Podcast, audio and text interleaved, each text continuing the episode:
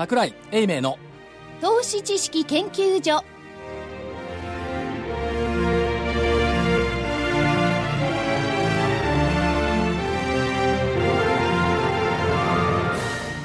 皆さんこんにちは。こんにちは。桜井英明の投資知識研究所の時間です。スタジオには桜井英明所長。桜井でございます。こんにちは。正木昭夫隊長。まさきです。こんにちは。福井主任研究員。福井です。こんにちは。そして研究員の加藤真理子でお送りしますさあ、えー今日と言いますか今日は19日木曜日なんですが、えー今日の日経平均は65円62銭高の1万8264円79銭でした。えトピックスがプラス12.26ポイントの1494.93ポイント。出来高が概算で26億5354万株。売買代金が概算で2兆5648億円です。値上がり銘柄が1351値下がりが420変わらずが91銘柄でした。今世紀、はい。新高値。これふっと考えるとなんか2000年の IT バブルの2万円台が高値かなと思うんですけど、2000 2001年からが21世紀なんですよねそうですよそうすると2007年高値、終値ベースの1万8261円を超えれば今世紀初。ザラバ高値も1万8300円を今日22円がありますね。超えてましたから、ザラバ高値も更新ということで、福井さん、はい。時間軸が長くなりましたね。長くなりましたね、でなおかつ新年早々まあこれ放送金曜日なんでね収録は木曜日なんですけど、はい。木曜日が旧暦の1月1日ですからねん？言言ってる、言ってる意よくわかんない。いや向こう旧暦の1月1日ですよ。はい。い。つ？今日だだから木曜日の今日ですよ、いわゆる19日 ?1 月19日？2月。あ、2月2月です19 2日。月です。そう新年早々。はい。あ、本当えだ。本当だって。そうですよはい。あ、じゃあ何元旦高値？元旦高値って言いますか？じゃあいよいよ、ヤギロえ出場し、出場しになった。いやまあそれで、それは僕は故障ったようで、まあ、はいあー今世紀最高の高値、最高の高値なのか、い。や、しかしね、世紀を超えて株を語ることはめったないですよ。まあないですね。その幸運に感謝すべきだと思いますね。今日、あの、木曜日多少東証アローズテレビクルー入ってたみたいですけどね。あだからあの人たちも今まではその株下げてる時に20人、30人入ってましたけども、高い時にも彼らが来るようになったってのは大きな変化。じゃあその変化を彼らはどう感じているのか、我々はどう感じているのか。いや彼らはなんか変化ありました？彼らは画像になれ変化ありました？ただ日経平均が上がっただけじゃないですか。なんか生活とかあるいは経済が急に良くなったとかね。あのねなんかりました？あのね、はいある。何？なんでしょう？わかんないでしょ。わかんない。えーっ、とね、二つ。何？一つはね、えーっと、来週末にね、はいえー愛知県の豊川稲荷のある豊川市っていうところに行くんですよ。はいでね、地元の田原証券ってのがあるの。で、そこ主催の豊川営業所開設25周年記念っていうのでセミナーに行くんですけど、はい。満員。おお100人ちょっとしたかな、え定員が。はい満員ですよ。すごいですね豊川ですよ。豊橋じゃないのよ。豊川よ。商売の神様の地元ですからね。そうそう地元。お参りしてきてくださいだから、証券会社さんもやっぱびっくりしてもん。で、それが1個目？はい一個目大きな1個目ですね。二つ目。二つ目なんですか？昨日ね、後輩っていうか、まあ、直接部下に出会ったことはないんですが、後輩のね、えーある支店長から電話がかかってきました。はい。何年ぶりだろう ?7、8年ぶりかな。はい。なんて言ったかっていうと、当社は、10年ぶりに、株式営業で行くことになりました。えそれはあの証券会社の方ですよ。支店長そう。で、その証券会社はね、今まではね、ラップ口座とかね、よくあの、笑い話で言いますけども、ほ証券会社に行って保険に入って帰ってきちゃったっていう、保険とかね、投資信託とかばっかりですよ。それが、なんと、一点直下、株式営業中心。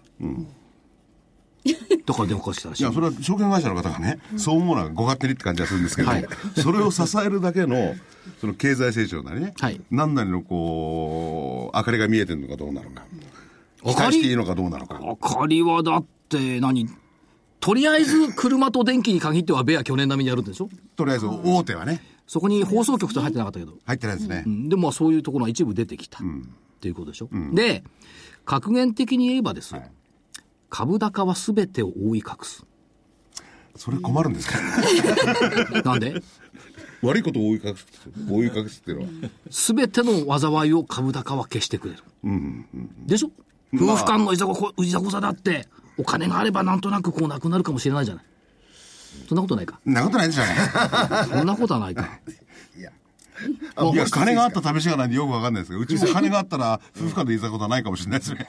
変化でね一つ、はい。あの最近のところだとあの地方の銀行さんが、証券子会社をだいぶお作りになってらっしゃいますね、これはあの一時あのバブルの時に、えー結構こういう傾向あったんですけど、地方銀行さんが、だけどこれがずーっとバブルの後二十何年間で小さく少なくなってきてたんですけど、だからそれはね最近、俺さっき言ったように、所長が言ったようにね、原因か結果かって言ったら、ただの結果でね、要するに株が上がると思ってるのまま作ってるだけでしょ？で、それが今度は原因になるかどうか。作ったから株式投資が増えるのかとかね、はい。株が上がってるのないでしょ、それ。あるんですか？ただ僕は個人的にはあの地方のそのそういうう預金になってたお金がはい。一番あのお投資というふうなものに入ってくる近道っていうのはこの一番あのお膝元のとこじゃないかなと思ってるんですたただね、今のお話、私の話も含めてね、これはね、売り手の論理なんですよ。そうそうですよ。うん買い手の論理が欠如してるのよ。福井さんが聞きたいのは買い手の論理でしょ買い手にとってどこかメリットできてきたかっていう、ここですよね。その一部は給料が上がってきてるかもしれないっていうこと。それからね、えーっと、なんとなく、その、華やいだ気分はちょっとずつ出てきた。っていうのはありますよ。いや、ちょっとずつって言ってくださいま、まずは富裕層からしか出てこないんだから、株高の影響なんて。でしょ？そうです。それから、年金がひょっとしたら減らないかもしれない。ひょっとしたらね。ひょっとしたらよ、減る方向でいるの。これは、あの、漏れなく皆さんに恩恵は。でも減るかもしれない。あの、あの、年金は稼いだって増えるもんじゃないですよ。いやだからインフレとこう、スライドするだけの話ですから。いや、だけど、いや、減るかもしれない、もらえないかもしれないって言っていたものがですよ、はいひょっとしたらもらえるかもしれない。よかったですね、加藤アナウンサーもらえるかもしれない。そうですよ。この年代なかっ。たんですから、もう。そういう意味では、ちょっとずつ良くなってきてるっていったところがあるのと、東証一部の時価総額で今日でこれ540兆円になったでしょ。ねそうですね、きっと。はい。いくらになった537 7。うん、これね、あの、この、これよりもこのこの数字と日経新聞の数字違うんですよね。だから、まあ、540兆になってるでしょう。そうすると、まあ、国富は増えてきてますよね。いや、だからね、僕がより聞きたいのは、これまで上がってきた、アメリカは上がってきた。で、アメリカはどちらかというと足踏み。まあ、ドイツなんかも足踏みの感じ出てきてますよね。で、日本がかやっとついてきて。足踏みになるとか、より日本だけが、まあ、株なんていうのは半分以上期待感っていうのはありますよね。期待感が高まるようなね、感じになっているのか、あるいはなってくるのかっていうところなんですよね。あのね、その、福井さんが期待するような、ワイワイガヤガヤ相場にはならないと思う。なんでつまんねえな。いや、逆にその方がいいんであって、今回の上昇ってのは静かな新値なんですよ。で、静かに人知れず上がるね、谷間の百合みたいな相場の方が長続きする、ねバルザック。格差高いな、この番組。なんで笑うのよ。笑う。それはね、言う人のね、いろいろあるじゃないですか。顔つきとか。あのね、この生臭い株式相場を相手にしていても、はいやっぱりいろんなものをこう見とかなきゃいかんわけですよ。得てして証券マンっていうのは現物的に銘柄と銘柄のことばっかり言っちゃうんだけど、やっぱりね、多少の教養は必要なんだよ。いや、株も。その時に今全部上がってる感じもするじゃないですか。しませんよ、全然。いやいや、いろんな上がってないもん、上がってないもん。次から次へとね。全然上がってないの、全然上がってない。うん確かにね、10円なら株もあるそう何言ってんの ?100 円から株はあるけれども。40円のままってたくさんだでもなんとなく全部って感じもしたじゃないですか。一巡り。いや、それは循環物質、まあ最後にね、メガバンクとかで、みずほなんかも商いし始めてきたし、三菱 UFJ なんかもいい動きしてきたし、それは確かにその循環物色では回ってきているとは思いますよね。だだけど、まだ530兆円ぐらいで満足してていいんですかっていう感じはしますよいや、だからね、その、曖昧もごとした谷丸よりでも何でもいいんですが、何？どうでもいい期待じゃなくて、本当に期待できる企業を探すのが株式でしょ？そうよ。そうだとあるんですか？おりますよ。ありますよね。うん、たくさんあるもん。何言ってんの、はいで、もしそういう企業がなかったら、こんなあの株式評論家なんかやってないもん。ここの谷間のゆりを見出すのがやっぱりいいんじゃない、だけど今、今簡単ですよ、ここ数週間はね。そう誰でも知ってる会社がバンバン上がってるバン上がってる。うん。とにかく大きければいい。でもね有名ならばいい。これがね、買いにくいんだよね。オリンオオリンピックじゃない、あの、OLC を300万円で買えるかっていう、最低単位がね。えーファーストリテイリングユニクロ、いいことはわかります。400万円で買えるか。ね。ファナック、新高値、上場来高値を超えても、今回は下がらない。2年前から上場来高値を更新するとずっと下がったファナックが今回下がってない。200万円出せますか？っていう話。ね、単位を分割してくれたらなんかそれは助かるんですけど、もうどうしようもないですよね。ニーサでさえね、100万円の枠しかないのにね。っていうのはありますよね。そう、なんか、いいとこ指加えて見てなきゃならない。ストレスがたまるだけじゃない。でも木曜日のね、日経新聞のスクランブルって面白い書き方していて、海外勢が上値を買い進むのはいつものパターン。本当にそう？いや、これね、海外勢が上値を買い進むのはいつものパターンって、これ年齢によって違うと思うんですよね。バブルの頃の相場を見てると、海外勢が下値を売り叩くのがいつものパターンだった。いや、だからそれはね、売りでも買いでも、あの、ついてくんですよ。ついてくっていうか、まあ、作るっていうか、相場にね。相場にね。相場のトレンドについていく。だけどどうなんでしょう。パターン化した売り、う上値買いっていうふうに、これ、茶化して言ってるんだとしたら素晴らしいと思う。もし本気でそう思ってるんだったらちょっと違うんじゃないの？っていう気がします。いや、これ本気で思ってますよ。本当？月間売買動向とか、週間売買動向を見てると、必ずしもこのセンテンスは合致しないですよね。うんいや、いや、だからね、いや、が海外勢、外国人って株下手だなって揶揄してるんだったら、これ変えたのすごいなと思う。でも、もし本当だとしたら、本当って思う。本当なんでしょ？いや、よくわからないけど、そうなのっていう。上値を買ってくれる海外って、まあ確かに、アベノミクス始まってからはそうかもしれない。けども、いつもそうかっていうとそうじゃないような気もするんですよ。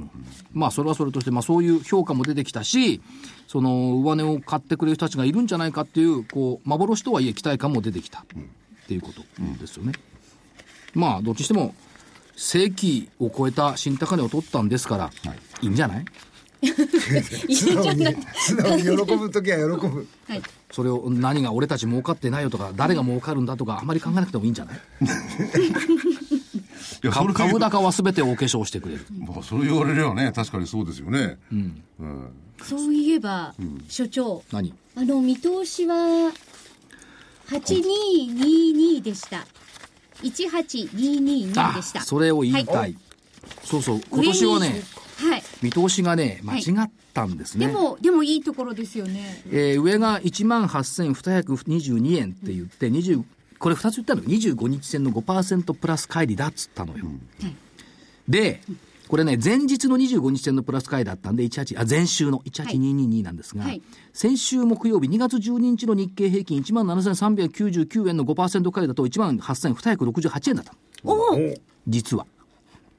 いや、僕は、言い訳を考えるとね。いや、いや、記憶ではね、上をもっと上げた方がいいんじゃないですかって言った記憶があるんですよ。絶対ね、上げた方がい。だから25日線の5%水準が18268だったとするでしょ、そうすると、今日の終わりで18264ということは、やっぱり25日線の5%っていうのは、第一次限界線だってことです。まあ、たまたま、ま限界線ですね。たまたまじゃない間違えました。間違ったのは私の責任でございますが、ただ、ただじゃない、すいません。もう言い訳しない。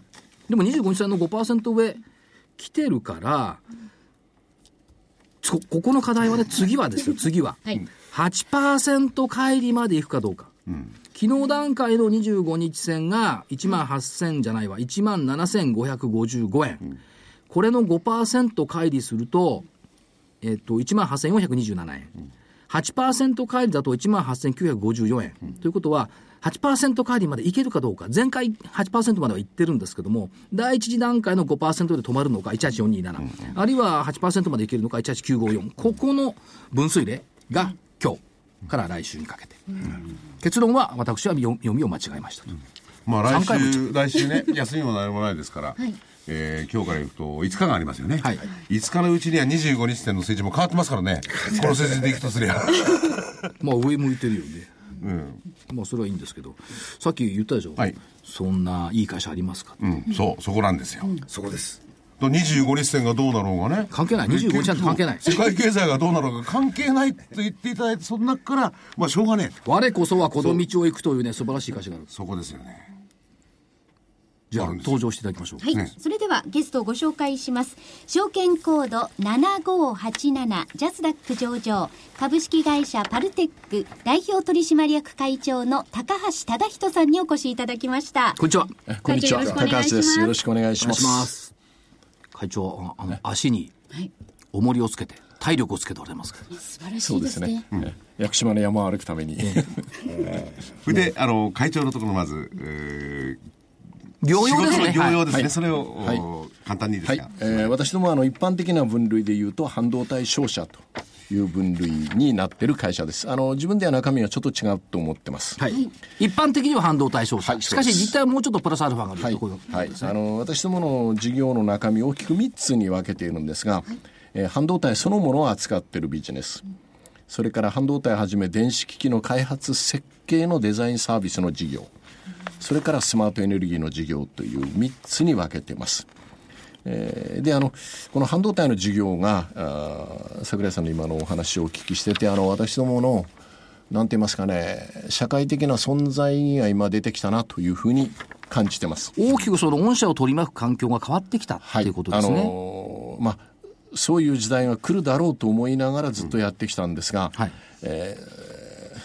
かなり長い時間経ちましたけど向いてきたと思ってます。だから会長の創業の思いの方がはい。早すぎた。えー早すぎて。でも今、時代がやっとついてきた。あのーいい意味か悪い意味か分からないですけど。いやいい意味です。あのあの2つあります。一つはその日本のお客様が安くていいものを大量につ作るという consumer electronics に代表されてたものが終わったと、終わってより付加価値のあるものを作らなくちゃならない。という時代にお客様がなりましたっていうのが一つでそれとあるとこは文脈としては一緒なんですが、それを裏側で支えてた日本の大手の半導体メーカーが、えー東芝さんとかルネサスの一部を除いてはほとんど消えてしまったという2つがあります。で結果、えー日本の高度な、えー電子機器を作るお客様はいやおうなくっていうか選択肢はもうないんですが外国系の優れた半導体を高度に使いこなすことなくしては成り立たないとはい。いう状況になってきました。ということは逆に言うと、その日本国内ではい、外国製半導体の使用比率が増えてきてるとえーもう圧倒的にあの全体としての半導体の消費量は、えー落ちた落ちてきてるんですが、その中に占める外国系の半導体の割合っていうのも圧倒的に大きくなる。これ圧倒的ってあのはい会長、例えばバブル絶頂の1989年って、はい8対2ぐらいですよね、国内とそうですね海外が。はい今は海外9の国内1ぐらい。そうですね。全然逆転してますよね。はいえーちょうど日米のあの半導体摩擦があった頃、はい。うんアメリカの半導体買えってってアメリカがちょうど日本にねじ込んでた頃はいとは正反対の状況になりました。ちなみに、その売上ランキングで見ると、1991年でトップ NEC、2位東芝、そうですね。3ですから位インテル、4位モトローラ、そして5位が日立と。はい今見ると、2013年でトップインテル、そしてサムスン、クアルコム、マイマイクロンテクノロジー、ハイニックスときて、6位がようやく東芝と。大きな変化ですよね。えーもう劇的に変わりましたのでその僕たちみたいな、まあ、あるとこ専門性を持って外国系の半導体あの技術的なことを含めて専門性を持ってお客さんにお手伝いするという仕事があの非常に必要な時代に来たと思ってますからということは、外国製の半導体をクライアントが使いこなす部分を、はい。御社が企業とクライアントと一緒にはいやると。あのそこで2つのことが分かってないとできません。例えはいばお客さんの医療機器でしたら、その数年後を見据えてお客さんがどういうロードマップで高度な医療機器を作ろうとしているかっていうお客さんの技術的なロードマップを理解するっていうのが1点、で一方で半導体メーカーも絶えず新しいものに変わっていきますからその半導体メーカーのロードマップっていうかその両方を理解した上でうまくマッチングできるようなお手伝いをしなくてはならないと。ですから単なる物流ではなくて、あの技術的な流れをお客様の側の技術的な流れ、それから半導体メーカーの方の技術的な流れの両方を理解しながら、競争力のある製品ができるお手伝いをしていくというのが私どもの仕事になります。ここのところっていうのは、はいあの、御社ではデザインサービス事業ね。と名付けられてますが、業っていう表現でしてます。これは実は付加価値の高い、高い事業。そうですねはい。そこがまあ売上でいうと6%強のとこなんですが、利益で言いますと20%強はい。の、えー私どもの中の利益を出す、より付加価値の高い部分として成長してきてます。で、分野としては例えば医療、はい。放送、はい。それから通信はい。といった部分がターゲットになっているといううことそですねですけども、それといろんなあの例えば通信のテスター類であるとか、はい。い、うふうなものですね、はい、これ、例えば医療っていうことでいくと、まあ、あのパルテックさんというと、どうしても内視鏡っていうのが頭に浮かぶんですけども、御社のやっぱりその、一緒にやってきたはい。な、流れが今の日本の内視鏡の分野っていうのを高度化させてる。そうですね。あの、お客様と先ほど言いました、大体4、5年ぐらい先を見据えて、例えば2020年にお客様がどういう内視鏡を出したいとはい。いうことを考えます。その中で、じゃあその時のあの画像のその、どの程度の高画像度になってなくちゃなんない。伝送のスピードはどうなってなくちゃなんないってことを理解しながら、あの、ちょっと私どもの言葉で言うと概念の設計のとこからはい入っていって落とし込む作業をします。はい。ですからまあ、この、ここ、パルテックさんなくしては内視鏡も医療分野の拡大もないいやということもありますよね。あとはその、産業機器っていうことでいくと、社会インフラとか電力システム、放送機器、はいはい非常に多岐にわたるんですが、そうですね。この辺のお話ちょっと伺えますか？。そうですね。まあ、あの、産業機器ですと、あの、まあ、ファクトリーオートメーション、はい関連のものもよくありますね。えーあの、その、なんて言いますかね、少量耐品種で非常にライフサイ例えばスマホを作るための生産ラインが非常にコロコロ変わっていきますから、はいそのためのファクトリーオートメーションのお手伝いをするというふうなこと、それから、えーあとは公共用の監視カメラっていうか、はいより高解像解像度のカメラを開発していく。で、カメラはその、ただ映すだけじゃなくて、映したものをタイムリーに膨大な情報を必要なところに送ると。っていうふうな作業等が出てきます。これ、公共用の監視カメラっていうのは、例えばその火山の監視とか、はいそういったものに使われるえーもうそれもつい先日、ねはい、私どものあの子会社で、えー例えば火山で、従来ですとその、まあ、この前の御嶽ではないですが、こうはい絶えず映してます。映してて、後で、あ火山が大噴火した、大変だっていうので、そのが全部情報を持ってきて、人的にそこからその必要な画面をさ引っ張り出すってことをやってたんですが、私ども今回 NHK さんと一緒になってやったのは、例えば気象庁からえー火山噴火情報なり地震情報が出たら、その瞬間をトリガーにして情報を送ると。もう同時にスタートするわけですね。そうですね。ですから今ここでスタジオでこうやってて、地震だってい、あの気象庁から流れた瞬間にその現場ののが届くようになってくるというふうなこことれはをね。洪水でも一緒ですよね。川の水位そうですね。ですから今後いろんなことで応用ができると思います。はいあるいはその、もう一つはその、フジテレビさんとやってる小型ライブ中継伝送装置、ええこれはどんなやつなんはいですか、これは例えばですね、例えばそのマラソン、はい。だから駅伝でもいいですが、あの、最近は大型のその中継車ではなくて、あの、オートバイに乗って後ろのええに座って映しますよね。はいあれで高解像度の映して、なおかつあそこから送らなくちゃならないですから、はい無線で。そういうようなことをするためのやつですね。簡易生中継、通常の中継車では困難な場所。はい。ですから非常にコンパクトに作ってあるということです。で、なおかつその画像が、あの、ランナーがこう、プタッと止まったように見えないよ。なるほど。シームレスに行くような感じのものですね。あとはその通信分野っていうことでいくと、高画像のデータ通信。そうですね。この辺も開発進められてるということですね。えーここが僕らのまあ得意なとこで、まああの、今ある 4K とかその将来 8K とかいろいろ言われますが、必ずしもこれはコンスーマーではないんですが、はい例えば医療にしても、先ほど内視鏡にしても、よりこう、あの、胃カメラを入れても、画像が高画質になりますから。で、高画質になったのを、例えば遠隔地の中核病院に送ろうとするときに、そのままですと非常に情報が多いですから、一回それを圧縮しますので、圧縮して送って、で、着いたらもう一度それを元に戻すという、そこの僕らの言葉で伝送って言いますが、そこのところが得意です。これ伝送ってどうなんですか？例えば 4K とか 8K とか今出てきてますけども、はいはいこのあたりっていうのをやっぱりこう手掛けておられると。そうですね。かはい。あの、その辺のことをやってます。これ 4K って例えばその、精密な画像が送れるようになると、はい遠隔医療なんかもできるようになってくるそうですね。そうですね。はい。あの、私どものは、その、先ほどもしたコンスーマーっていうよりはむしろ医療とか、はいそれからまあ先ほどの監視カメラ、ええ。あの、オリンピックなんかそうですね。よりもう最近のそのいろんな防犯ですと全部カメラですから。はいそれが漠然とじゃなくて、あ、これは桜井さんだ。私だって顔までわかるぐらいの高解像度なものに多分なってくると思うんですね。そうですよね。だから、我々の周りにあるいろんなハイテクの根幹をなしている部分を考えているとはいいうこと。あと、エネルギーですけどはいも、。エネルギーはですね、これあの私どもが始めたきっかけはですね、はいまあ地球の温暖化があります。それから少子高齢化があります。それからその温暖化に伴って大きな災害。はい。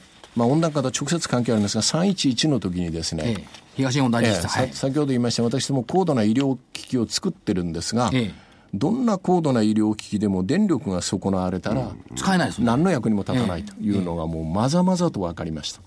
で、これはまずいと。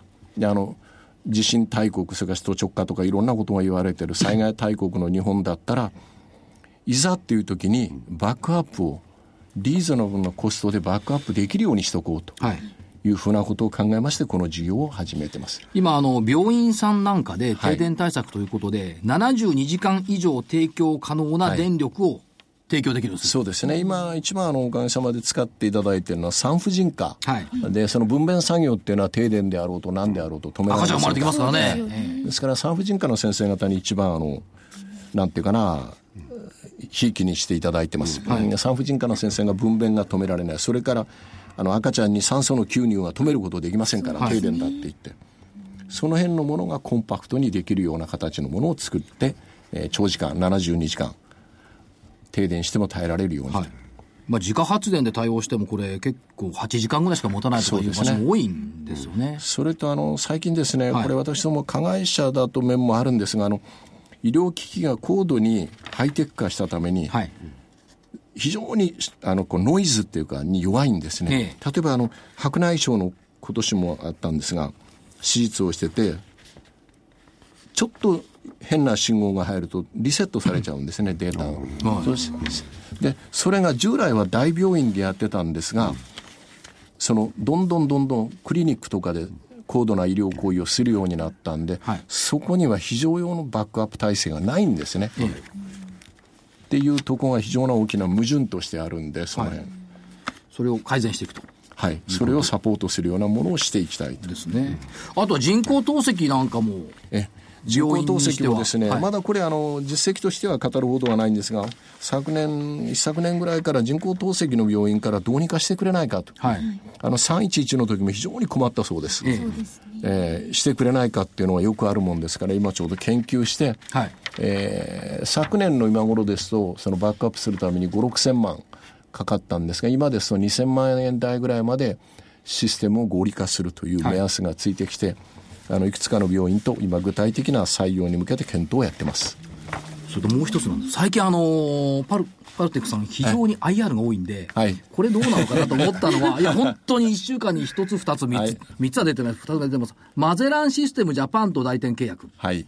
これは、えっ、ー、と、超高感度、高精度衛星システム製品。これ具体的にどういうことですか？はい。あのー、要はですね、あの、従来のその携帯ですと数メーター単位っていうか GPS で車なんかですが、はい、それを数センチ単位まで正確に位置決めができるということですね。はい、そうすると例えば農業の自由化、トラクターで田植えであるとか収穫であるとかが自動化できるような、それからまあ建設機械なんかでもそうですね。いろんな工事現場でやってる時に無人でできるというふうな、あの、日本のその、労働力が不足してきた、はい、とこでは非常に役に立つものだと思うんで、関西の方にあるベンチャーさんなんですが、そこと一緒になって、はい、えー、ビジネスを広げるような努力を今始めているとこです。産業用機器、農業機器、はい、ロボット等の自動運転で位置情報を的確に把握できる、はい、それから例えばあの搬送なんかもそうですけど例えばクレーンで物をこうコンテナを動かすときに、はい、あの数メーター単位じゃなくて数センチ単位でピタッと持っていければ、はい、助かりますんで、その位置情報を得ると。いうことをやってます。そのなんか着々となんかスピード感が出てきたような感じを受けるんですか？いかがでございますか？あのでも粛々と。粛々と、はい、それでね今のそのスマートエネルギーですか、はい、あの病院の停電対策、無形外のものっていうのはね、半導体をいいのを持ってきて、それを会長のところとね、一緒に作ったところとこう開発して製品化にするっていうのは分かるんですが、このエネルギーっていうのは、ななんなんですか、半導体と関係ないですよね。はい。あの、ですから、エンドユーザー、先ほど言った、はい、もう基本的には医療機器を使ってらっしゃるお客様、うん、病院さんが、はい、高度な医療機器使ってるんだけど、停電になったら困るとか、うんうんそれから一番極端なのはですね、ご自宅で人工呼吸器を使ってる人がもうかなりの数いるんです。はいはい、で、あれは長時間停電を前提にしてないんですね。そうするとこれから少子高齢化になってきて、在宅医療がどんどん普及してくるときに、非常に命に対して危ない状態にはなってるんで、そこをなんとかバックアップできるような、ことをしたいと思そのことは、取りも直さず、その、日本の競争力を上げると思ってまして、例えば中国がもう間違いなく次、あと20年か30年したら、日本以上に高度な、あの、高齢化社会が来ますから、その時に、こういうノウハウを蓄積していけば、また新たな日本の輸出品っていうか、富を生み出せるベースになるんだろうというふうに思ってます。あの一部なんですが、例えばインドのニューデリーの病院の話がよく時々来るんですが、とにかく停電が多いと。あの、その高度な医療機器の前に停電を止めないことには、っていう話がよくあるんですね。いや、でも今お話聞いてるとね、非常にまあ、あ小さいって言いますかね、そういうところをそう攻めてらっしゃるわけですよね。はい、そうです。あの、ニッチで、あの、僕らでないとできないような、でも社会から見るとその部分がどうしても必要だという部分が僕らはやっていきたいと思ってます。だからさっき言ったね、株の話もここなんですよ。相対がバーンということが関係ないんだからって。要するにこういうね、社会構造が変わるんだから、小さいところでそこしかできないとか、そういうのを日本は目を向けていかない限りは、世界でトップなんかなれないですよね。それ福井さんに言われたくないよ。だから、だから来ていただいたでしょ？こういう会社が来れば、お将来は上がるんじゃないかって分かるんだけど、株がボンと上がったから全てならねえよなと思っちゃうんですよ、ね、いやだから株価が上がって、まあ、その株価の上昇に応じて、まあ、まあ増資でも何でもありますよね、まあ、増資ある、まあ、御社とは別の、一般論でね、増資をして、その資金をやっぱり次の開発なんかに使っていくことによって、社会は良くなっていくわけですよ。これ、株価低迷してたら、何もできないんですよ。でも株価も上がってるところがどうでもいいのはでかいところじゃないですか。もっと個別のこういうところで光を当ててほしい。そうするとほら。光当たってるのいやだからそうすると、日本の将来像見えてくるわけじゃないですか。そう見えてくる。私あのエレクトロニクスの世界は、今素晴らしいあの、チャンスに来たと思ってます。一回その、戦後、あのまあ、総合家電メーカーっていうか、はい、そこが大きな日本の国富を生み出した。うん、ところがそれが、まあ、サムソンであり、LG であり、ファーウェイであり、ZTE のために、一回ポシャりましたけども、うん。その次の課題がよく見えてきたと思ってるんで、あの、もう絶好のチャンスが来たんだっていうふうに思ってます。会長よくおっしゃっているのは、総点意。そうですね。相談の相、はい、愛っていう字と、転換の点、うん、それから移動の意、総点意。これがもう要するにパラダイムの変化が起こったということですね。すはい、だから従来は、その、先ほどもちょっとお話ありましたけど、はい、見えていたものに対して、安くていいものを大量に提供していく、はい、今は見えていないものに対して、自分から価値を創造、提案していく。うん、この違いですよね。そうですね。そのお手伝いをする。だから集団からこう、うん、均一から多様性、え量から質へ、うん、来てるんですから、そこはやっぱり単純にその半導体だけこう販売してるっていうところじゃないという、ないですよね。うん、大きい変化にはなってきてますよね。そうそうそう。でこれがない限りは、まあ、医療関係とかいろいろやってますけれどもね。どうしようもないですもんねこれから社会ね。で、えー、っと、セクターで見ていくとどうなんですか？やっぱ半導体の好調っていうのが一番ですか？そうですね、はい、あの先ほど言いましたような理由でその、まあ、お客様が好調っていうか、お客様がより高度なものを作らなくちゃならないと、はい、今までコンスーマーのいっぱい作ってたものからも、あのまあ、あるメーカーさんありますけど、B2C だったのが B2B に変わっていくわけですから、はい。その B2B の方のより高度なものを作ろうというお客さんのニーズの高まりが来たんで、そこにお応えしている半導体の部分が、えー、金額ベースでは一番伸びてきてます、はい、オフィス機器、計測機器、はい、ファクトリーオートメーション、はい、通信インフラ向け、はい、そうです、ね、ということですよね。そういう中で、えっ、ー、と、結構海外生産もこう加速してきてる部分あるじゃないですか。お客様ありますね。しかし、御社としては開発設計はもう国内でやるという。はい、固く決めているわけですよね。はい、私もあくまでもその日本の国内の開発設計者をを元気にするっていうか、勇気づける一緒になって、でもちろん生産があのアジアに行く、アジアの EMS が引き受けるっていう時に行って、私ももう香港とかシンガポールに拠点がありますから、はい、えそこのサポートはしてるんですが、中心は日本国内の開発設計、製造をする方々をと一緒になって元気づけるというのが中心の仕事です。はいうんうんうん。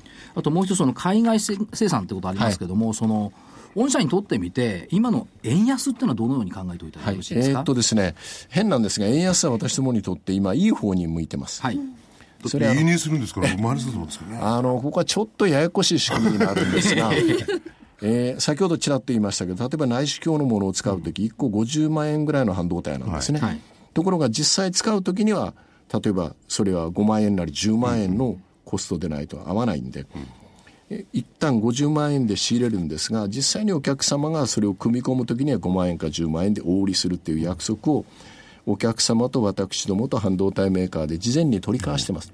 で、一旦仕入れをします。仕入れをししますから、えードルの債券が発生するんですね。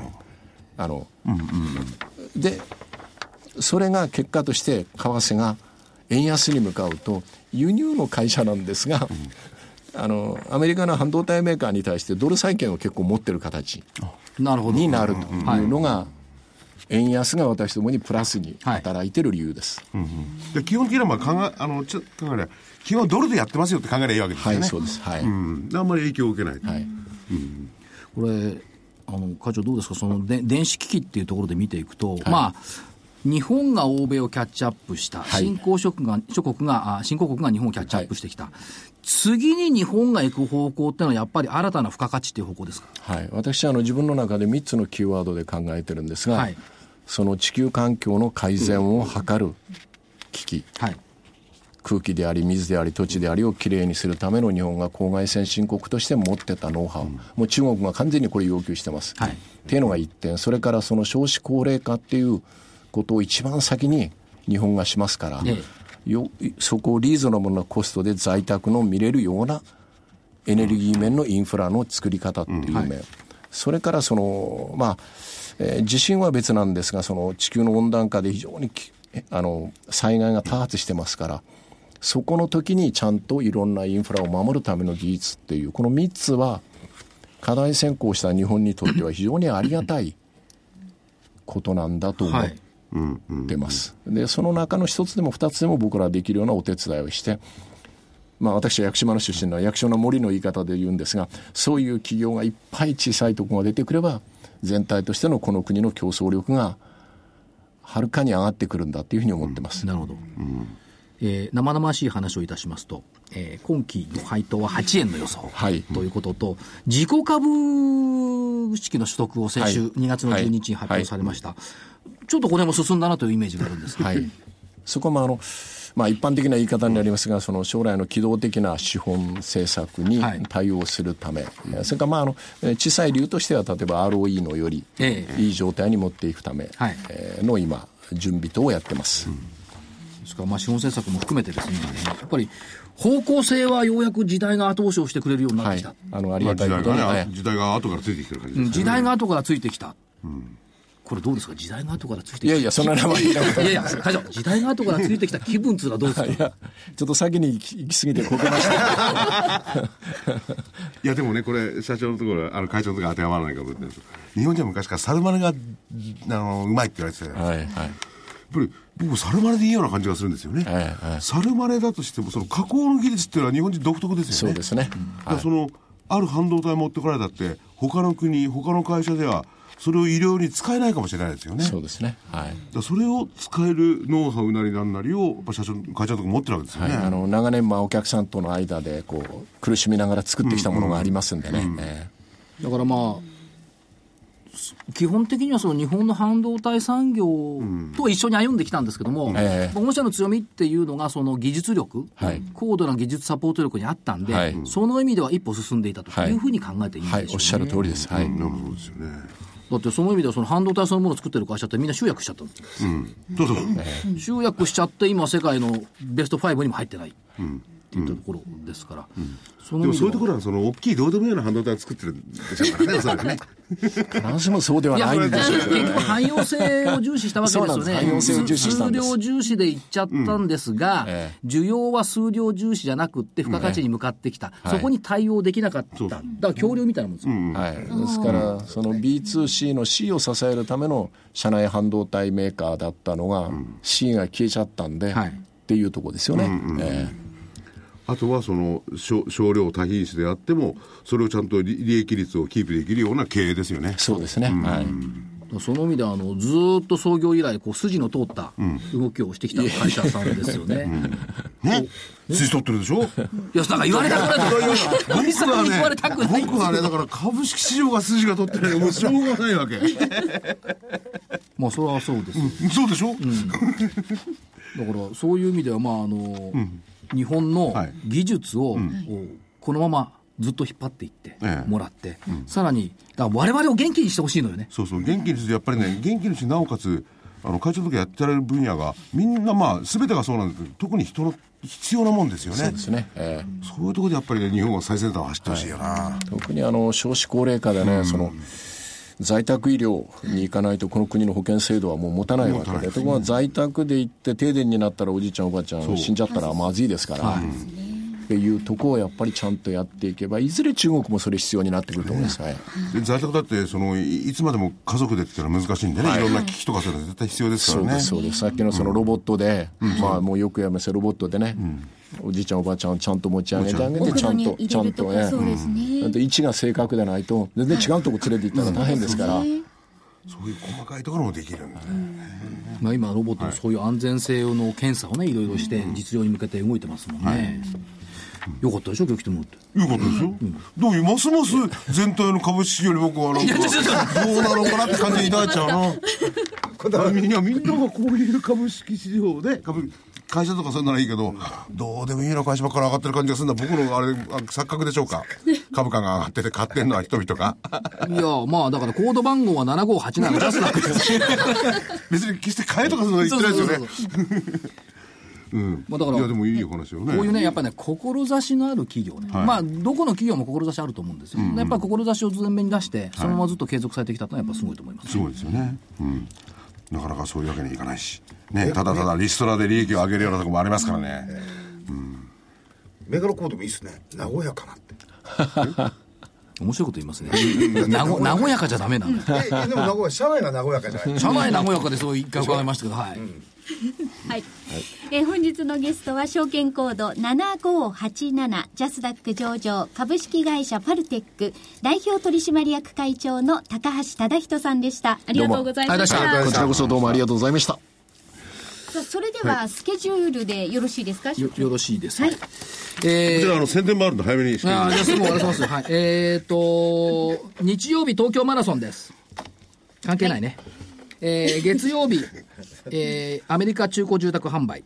それから、ケースシラー住宅室も、もういいかな、ケースシラーも。イエレン FRB 議長の証言。あこれは面白いかもね、25日、中国の HSBC 製造業の PMI。26日、アメリカ耐久財受注。27日、ここに来て初めて日本の経済指標、失業率、高工業生産、アメリカ GDP 改定値、しかも購買部協会、景気指数ということで、2月も、2月は本当逃げてきますね。い1月行く、2月逃げる、余計なこと言ってないんで、日経期の見通し。えーっと、下、17864。2月13日の安値水準。S q 日のね、安値。えー上限18427。25日線の5%プラス乖離。はい。言っとこう。18427か、25日線の5%プラス乖離。まあ、幅600円弱ですね、いいじゃない、600円。上下300円なんだから。あ、そんなことないか。ちょっと下を広げていかないですか？広げない、広げない。広げないはい。これではい二言なし。はい。21世紀の高値を取った日にですよ。はい下を広げるなんて。そうですね。アインマン、アインボート。でも常にそう注意をしておかないとドイツ語発音しやすいんですよ、英語と違って。え、難しくないですか？ドイツ語が楽だ、実は。なぜこういうことを言うかというとですねいつもリスナーの方から貴重なご意見をいただいて、ええ。お前の映画おかしいって言われてますんでね しょうがない、ドイツ語なまでなの。そうですね。ドイツ語勉強されてましたねはいはいどうぞでまずは、えー今日放送日が20日金曜日ですので本日発売です桜井英明大岩川源太の勝つための投資銘柄指南目前に迫る日本株の時代今こそ大爆投株ゲットの時英明源太のベスト銘柄大公開、えー20日金曜日本日発売です。価格は9720円。送料が500円です。これ、玄ちゃんの？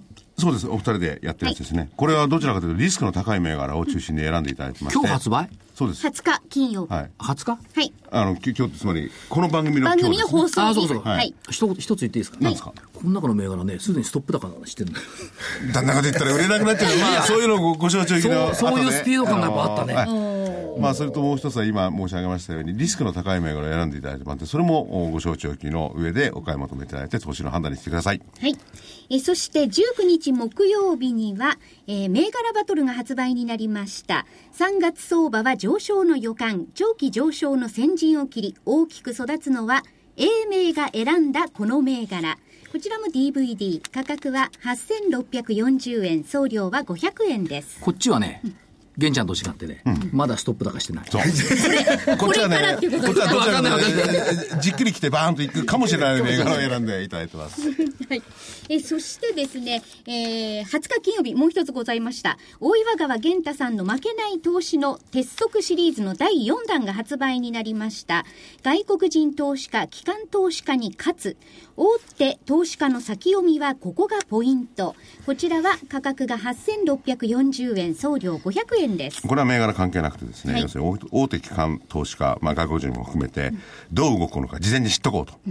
まあ、あの、カレンダー、徳間書店の投資カレンダーなんてのはそういうのに基づいて作ってますんでね、えー源太さんはそのノウハウが豊富なんで、えーそこをお話ししていただいて、投資家の皆さんにも、機関投資家とか外国人投資家に先を言っていただきたい。はい腹の中を読んでですね、先回りして利益をキープできればいいなと、いい思いで。はい。ぜひご参考になさってください。お求めはラジオ日経の通販ショップサウンロード。電話番号は東京03-3595-4730。03-3595-4730番です。月曜日から金曜日の平日午前10時から午後5時30分までお電話をお待ちしております。はい、やー先週末札幌に行ってきましたけども、やっぱ冬の札幌はきつい。出てくるのもきついし、行くのもきつい。お住まいの方がいらっしゃるんですよ。いや、だから大変だと思ったよ。だって、行った時、苫小牧上空2時間よ。あ、1時間か。あ飛ぶのに2時間待つのよ。はい。やっぱりね、2月に東京から企業が行かないわけがよく分かった。そういうね、小さいどうでもいいことをね、嫌がってやることを発言しちゃダメですよ。いや、来年は節分にやろうと思ってます。節分。節分。バレンタインデーに行くとね、雪祭りの雪像が壊れちゃうの。もうないの。でもあれ、毎年若干違うんじゃないですか？ないの。もう、もう一緒。11日までって決まってるの。したがってその後に行った私がバカでした。来年は節分に行きます。期間過ぎてるんですか？ら。え？その前に、前に、うん前は出来上がってるから。じゃあ、雪像のあるうちに。はい。で、なんかお知らせありますえーお知らせはですね、今週末は福岡に行きます。ラジオ日経のセミナー。西ですか？西向桜井。はい。それから、えー3月13、14、東証 IR フェスタがあります。はい。なんと、2年ぶりに、なんとってことはない、金融大喜利が復活。おお。面白いですよ。面白いです。桂戦勝師匠、他、に えっと、前回2年前に出た方ですか、師匠は。師匠は、そうそうそう。は変わらないですねで。もまあ今年もまた金融大喜利2回も復活してやりますんで、えーぜひ入場券はございますので誰でも見られますただですね。もちろんただです、はいということでやりますんで13、14、えー東京国際フォーラム、はいおいでいただければと思っておりますお知らせはい。はい。あと1分ほどですね。まあしかし、正規をまたぐってよく言ってますけどもその割にね、まだその最低改ざんって2兆8000億レベルだし、あんまり邪魔になってきてないし、それから信用増は減ってきてますよね。という意味からいくと、需給は悪くないなっていう感じでは見てはいます。で、この静かな上昇の方がいいんで、あんまりワイワイ騒がないでね、このじわじわじわっと来ているところ。で、2月これ、皆さんなんて言ったと思います ?2 月は節分天井とかこう言ってるじゃないですか。ああ、そう言われますねで。も2月新高値ですよね。だから節分高の2月高。おそらくね、これ多分、4月まで強いんじゃないかと思うんですよ。個人的には。え、何かあるんですか？その言葉忘れないですよ。日刊現代の連載がね、短期集中連載が4月までありますからね。そうだ、その時は高いですこよね。れね、去年の10月から短期集中連載してますけどね。もう、その間2回高値取ってます。あということは期待したいと思います。それでは皆さんまた来週です。失礼しますさようなら